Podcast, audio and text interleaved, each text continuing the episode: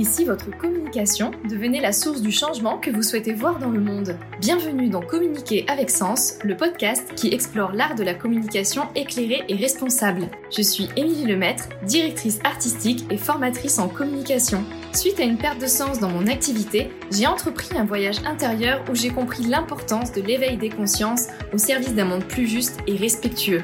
Communiquer avec sens est devenu une évidence. Dans ce podcast, vous découvrirez comment révolutionner votre communication pour participer activement au changement du monde. Je partagerai aussi mes expériences d'entrepreneur pour vous guider dans votre propre aventure. Et puis je vous emmènerai à la rencontre d'entrepreneurs passionnés au service des humains et de la planète. Belle écoute Bonjour et bienvenue dans ce nouvel épisode du podcast. Aujourd'hui, j'avais envie de faire un épisode nectar, donc un épisode très court pour vous partager les trois actions qui me paraissent vraiment essentielles à faire sur Canva et en toutes circonstances. Donc ce sont des actions à faire que vous soyez novice sur Canva, donc que vous veniez juste de créer votre compte sur Canva ou que vous ayez déjà l'outil en main, mais ce sont des actions auxquelles vous n'avez peut-être pas pensé et qui seront, je peux vous l'assurer, de vrais gains de temps pour vos réalisations futures.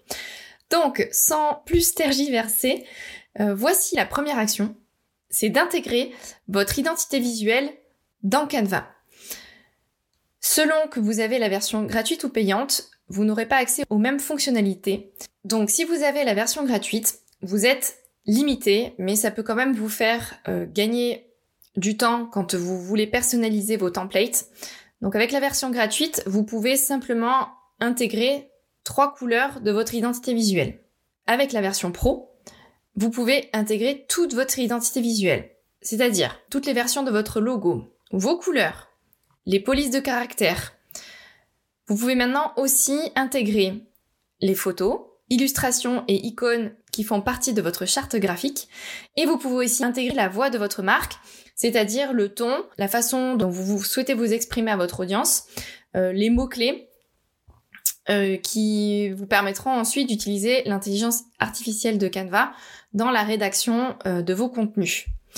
Donc ça, c'est vraiment le point prioritaire lorsque vous vous mettez sur Canva, euh, parce que d'intégrer votre identité visuelle, ça va vraiment vous faire gagner du temps dans la personnalisation des templates pour que chaque template ou chaque création que vous ferez soit vraiment personnalisée avec votre marque et que vous ne soyez plus tenté d'utiliser un template euh, basique en changeant juste euh, une ou deux couleurs et qui ne ressemble pas vraiment à votre identité visuelle. Donc ça c'est vraiment le premier point que je voulais vous partager.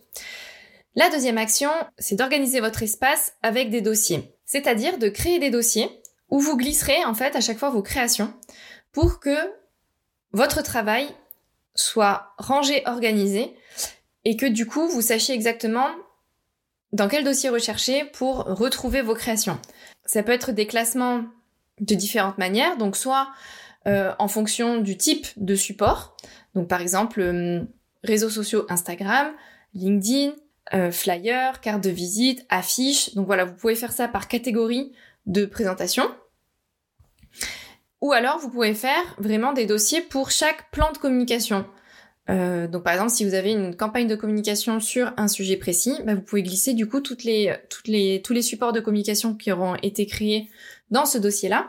Et c'est vraiment précieux pour, encore une fois, gagner du temps dans votre utilisation quotidienne et savoir où est-ce que vous pouvez aller chercher un support de communication précis quand vous en avez besoin. Et le troisième point que je voulais vous partager aujourd'hui, la troisième action, c'est de penser à utiliser les paramètres d'affichage que vous propose Canva. Dans ces paramètres d'affichage, qui sont donc dans l'onglet Fichier de l'interface, vous pouvez afficher les règles et les repères qui vont vous permettre vraiment de pouvoir aligner correctement tous vos éléments.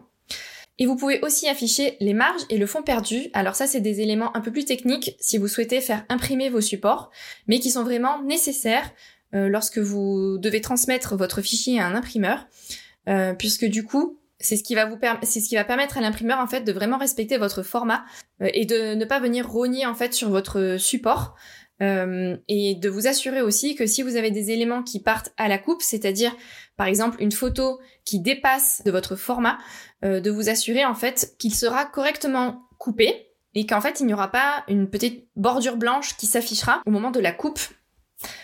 Voilà, donc c'était les trois actions essentielles que je voulais vous partager aujourd'hui à mettre en place absolument quand vous utilisez Canva. J'espère que ces actions euh, vous aideront dans votre gestion et dans votre création quotidienne de vos visuels. Et puis sachez que si vous avez envie d'en apprendre plus sur Canva, je donne une formation en présentiel à Valence le 28 novembre prochain pour apprendre les fondamentaux de Canva et les bases du graphisme pour savoir créer des visuels percutants. Vous pouvez en savoir plus en trouvant les informations dans la barre de description de l'épisode.